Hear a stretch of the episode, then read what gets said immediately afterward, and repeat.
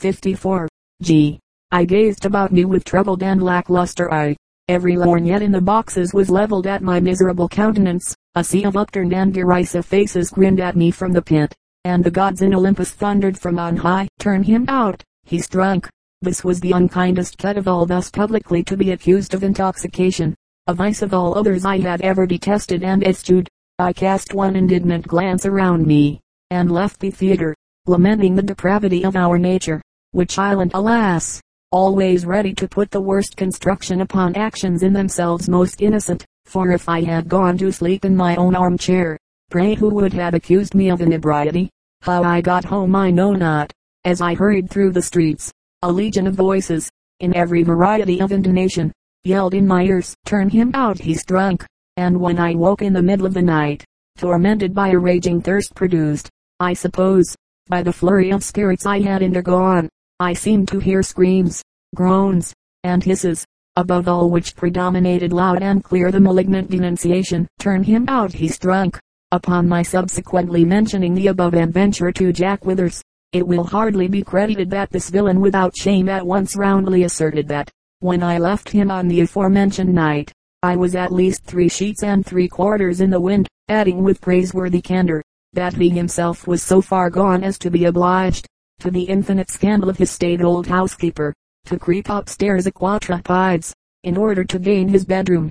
Now this latter may be true enough, for it is probable that friend Jack freshened his nip a trifle after my departure seeing that he was always something of a drunken knave. As for his calumnious and scandalous declaration, that was in the least degree tipsy. It is too ridiculous to be noticed. I scorn it with my heels. I was sober, sober, cool, and steady as the North Star, and he that is inclined to question this solemn asseveration, let him send me his card, and if I don't drill a hole in his doublet before he's 48 hours older, then, as honest Slender has it, I would I might never come in mine own great chamber again else. Are ye sure the news is true? We learn from good authority that Lord T. A. and B. O. F. Stanley, in answer to a deputation from Scotland, assured the gentleman who waited upon him that the subject of emigration was under the serious consideration of Her Majesty's ministers. We hope that those respectable gentlemen may soon resolve upon their departure. We care not what clime they wander to, so not again to this, or, as Shakespeare says, let them stand not upon the order of their going, but go. The country, we take it upon ourselves to say, will remember them when they are gone. They have left the nation too many weighty proofs of their regard to be forgotten in a hurry corruption, starvation, and taxation, and the national debt by way of a dose of castor. Peter Borthwick, late of the Royal Surrey Nautical, having had the honor of deep damnation conferred upon his taking off the character of Prince Henry, upon that occasion, to appear in unison with the text of the immortal bard, dressed the part in a most elaborate neck or nothing tile.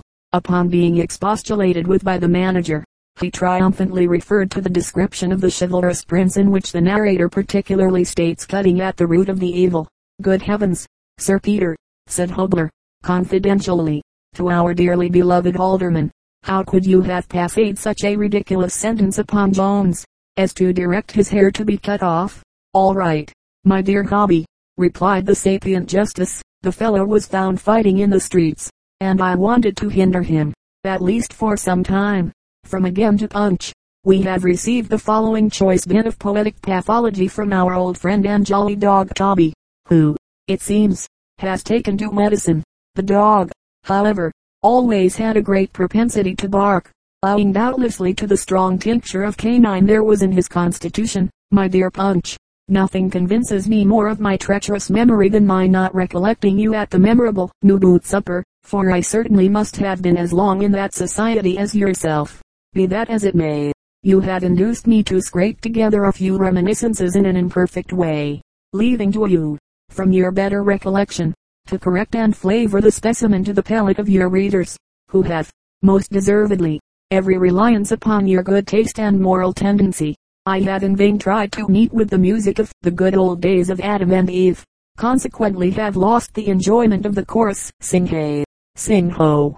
It would be too much to ask you to sing it, but perhaps you may to tea to it in your next. May your good intentions to the would-be Escalipes be attended with success.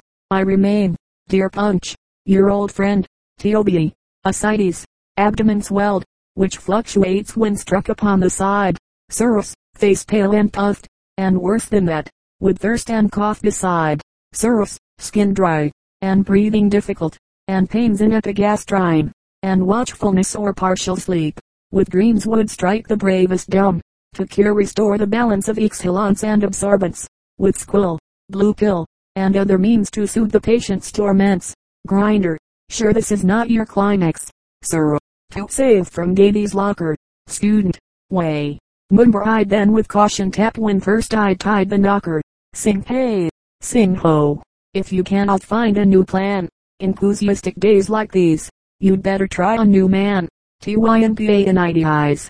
The swelling here is different sonorous, tense, elastic, on it you might a tattoo beat, with fingers or with a stick. There's costiveness and atrophy, with features Hippocratic, when these appear, there's much to fear. All safety is erratic, although a cordial laxative, mixed up with some carminative, might be prescribed, with morphia, or hops, to keep the man alive, take care his diet's nutritive, avoiding food that's flatulent, and each week let him have a dose of punch from Mr. Bryant's sent, Sing hey, sing ho, and see. Alarming prospects for the country.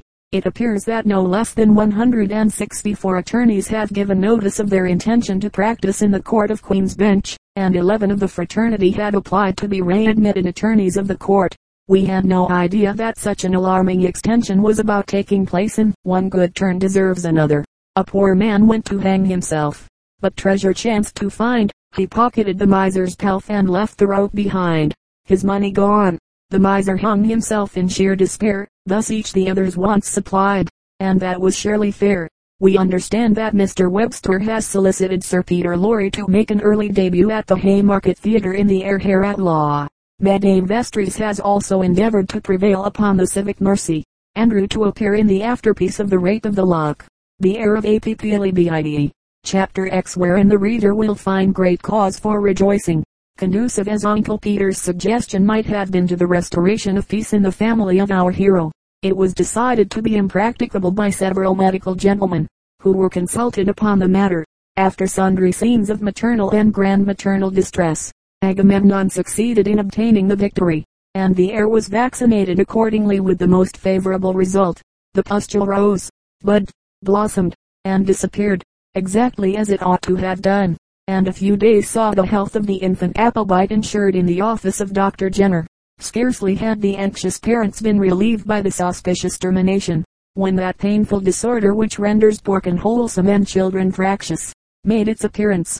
Had we the plague pen of the romancist of Rookwood, we would revel in the detail of this domesticated pestilence. We would picture the little sufferer in the hour of its agony and be as minute as Mr. Hume in our calculations of its feverish pulsations. But our quill was molted by the dove, not plucked from the wing of the carrion raven. And now, gentle reader, we come to a point of this history which we are assured has been anxiously looked forward to by you a point at which the reader, already breathless with expectation, has fondly anticipated being suffocated with excitement. We may, without vanity, lay claim to originality, for we have introduced a new hero into the world of fiction. A baby three months old we have traced his happy parents from the ballroom to St. George's Church, from St. George's Church to the ballroom, thence to the doctor's, and from thence to the end. Reproach us not, mammas, discard us not, ye blushing divinities who have, with your sex's softness, dandled the air of Applebite in your imaginations. Wait, wait till we have explained. We had a motive, but as we are novices in the style of literature, we will avail ourselves, at our leave taking, of the valedictory address of one who is more up to the swindle. To the readers of the Heir of Applebite, dear friends, having finished the infantile biography upon which we have been engaged, it is our design to cut off our heir, and bring our tale to a close. You may want to know why or if you don't, we will tell you. We should not regard the anxiety, the close confinement, or the constant attention inseparable from a nursery, did we feel that the result was agreeable to you. But we had not done so. We had been strongly tempted to think, that after waiting from week to a week, you had never arrived at anything interesting. We could not bear this jerking of our conscience, which was no sooner ended than begun again. Most passages in a tale of any length depend materially for the interest on the intimate relation they bear to what has gone before, or what is to follow. We sometimes found it difficult to accomplish this. Considerations of immediate profit ought, in such cases, to be of secondary importance, but, for the reasons we have just mentioned, we had after some pains to resist the temptation determined to abandon this scheme of publication, taking advantage of the respite which the close of this work will afford us. We have decided in January next to rent a second floor at Cavendish Town. The pleasure we anticipate from the realization of a wish we have long entertained and long hoped to gratify, is subdued by the reflection that we shall find it somewhat difficult to emancipate our movables from the thraldom of Mrs. Gibbons, our respected but over particular landlady. To console the numerous readers of Punch, we had it in command to announce, that on Saturday, November 27th, the first chapter of a series under the title of the Puff Papers, appropriately illustrated, will be commenced, with a desire to supply the hiatus in periodical fiction, occasioned by the temporary seclusion of one of the most popular novelists of the day. Dear friends, farewell. Should we again desire to resume the pen, we trust at your hands we shall not have to encounter the Iliad Demosthenes, we are happy to find that Dr. Tully Cicero Burke Sheridan Grattan Charles Phillips Hobler Bedford has not been deterred by the late and satisfactory termination to the public meeting called by him to address the Queen, from prosecuting his patriotic views for his own personal advantage. Dr. N.C.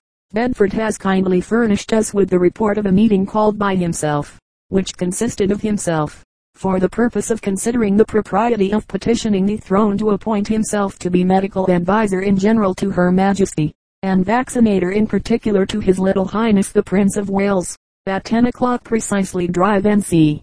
Bedford entered the little back parlor of his surgery, and advancing to the looking glass over the mantelpiece, made a polite bow to the reflection of himself. After a few complimentary gestures had passed between them, Dr. N.C. Bedford hemmed twice, and in a very elegant speech proposed that Dr. N.C. Bedford should take the chair. Dr. N.C. Bedford rose to second the proposition. Dr. N.C. Bedford said, Dr. N.C. Bedford is a gentleman what I have had the honor of knowing on for many long years. His medical requirements are sick as our eyes unearthly and an enter to the summit of the temples of fame. His political requisitions are summarily extinguished.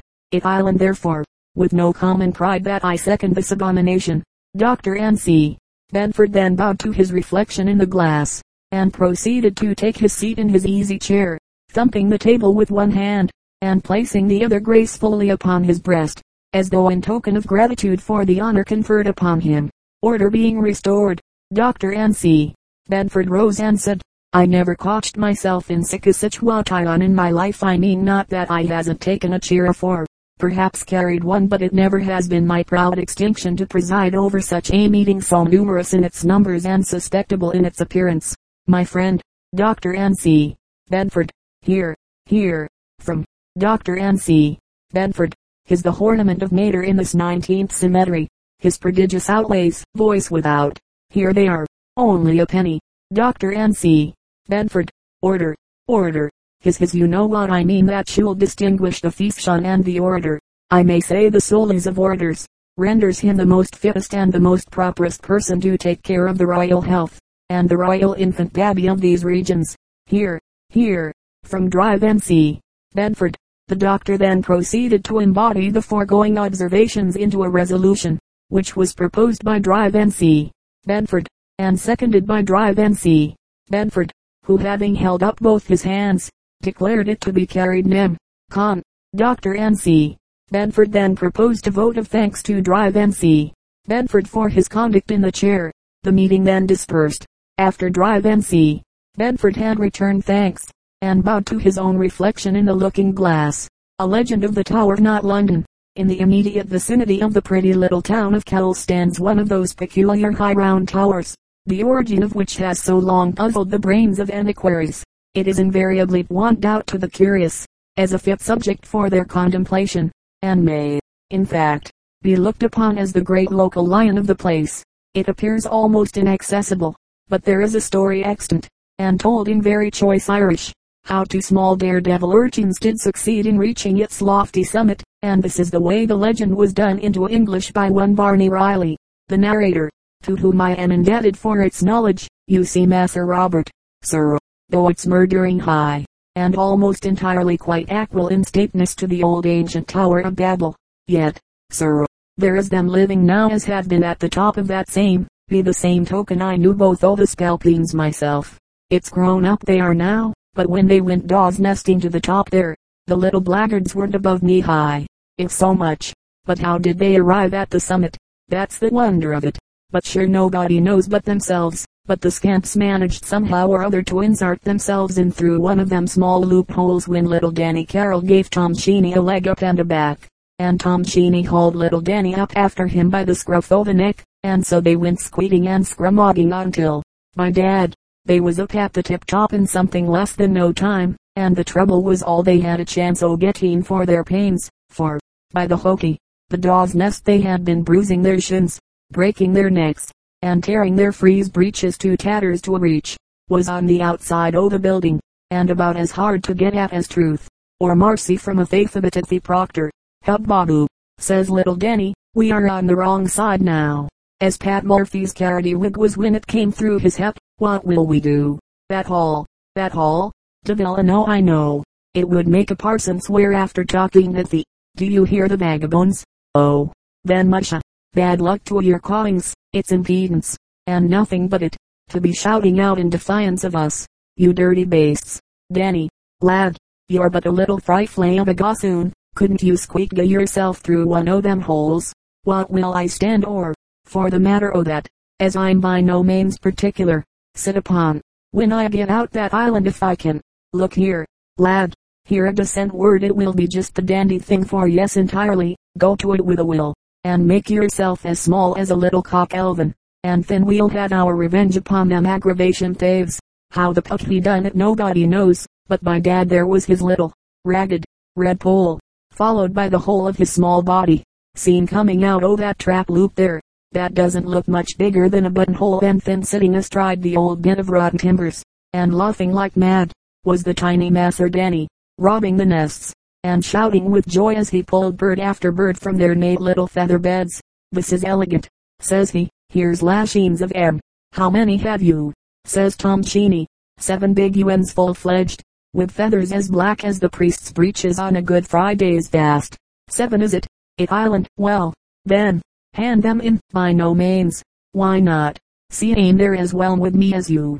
Give me my half then that's your easy with you, who's had the trouble and the chance of breaking his good looking neck but me. Mr. Tim.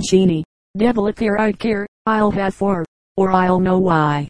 That you'll soon do, I won't give em you. I'm I holding the wood. By course you are, but I'm I sitting outside upon it, and by the same token and seating my best breeches. I bid you take care, give me four. Ha, ha, what about your granny was, Mr. Tim Sheeny, it's three you'll have, or none. Then by the puck I'll let you go. I defy you to do it, you murdering robber. Do you? My dad, once more, give me four. To blazes with you, three or none.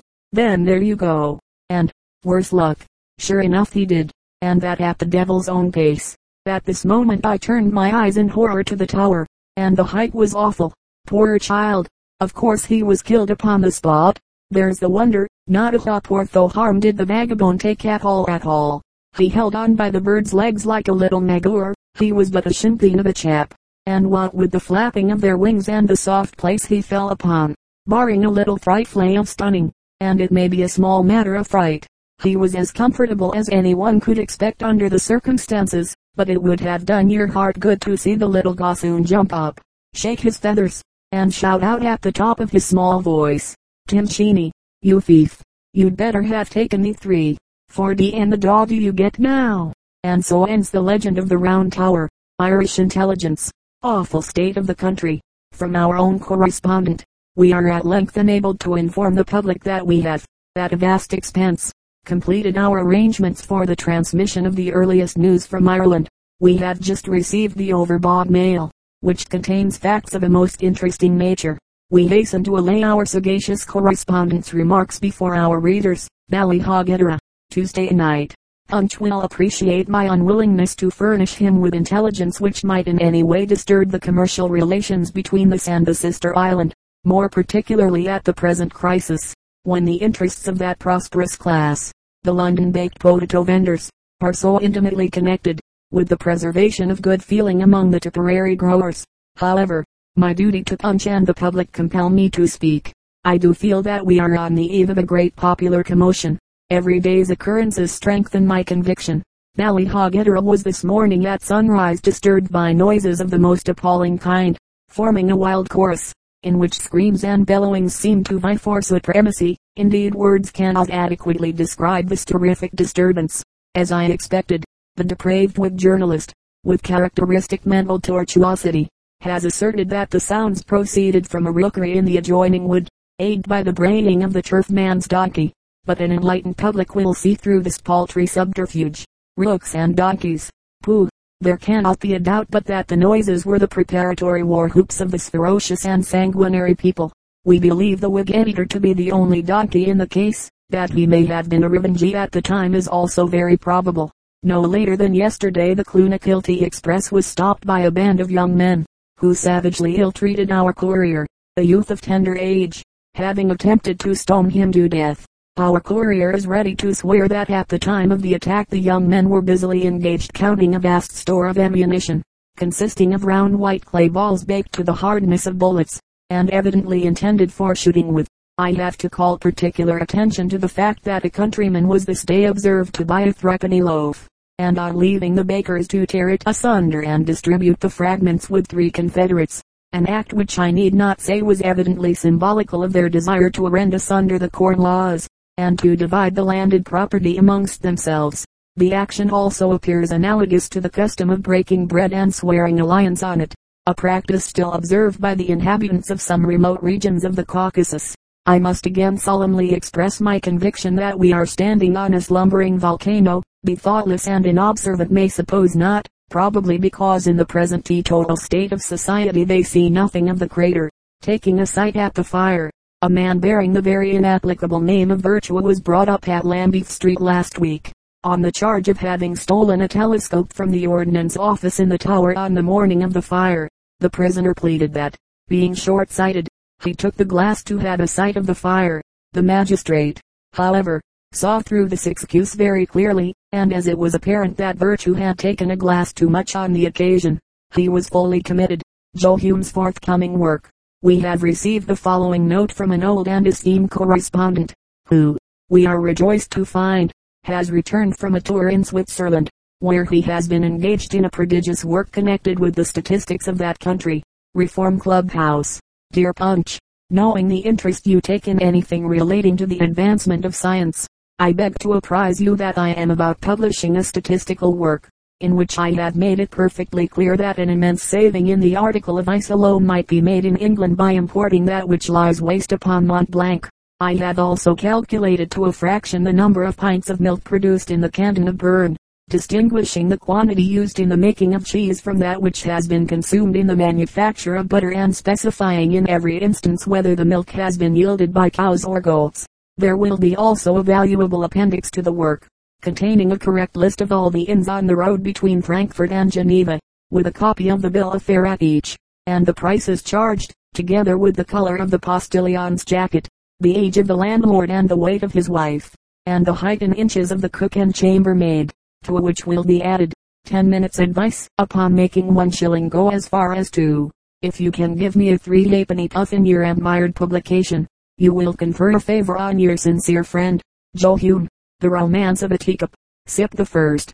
In England one man's mated to a one woman, to spend their days in holy matrimony in fact. I have heard from one or two men, that one wife in a house is one too many but, be this as it may, in China no man who can afford it shuts himself to any fixed number, but is variously encumbered with better halves, from twenty to a hundred, these to provide for in a pleasant way, and, maybe, to avoid their chat and worry, he shuts up in a harem night and day with them contriving all his cares to bury a point of policy which, I should say, sweetens the dose to men about to marry, for, though a wife's a charming thing enough, yet, like all other blessings, quantum suff.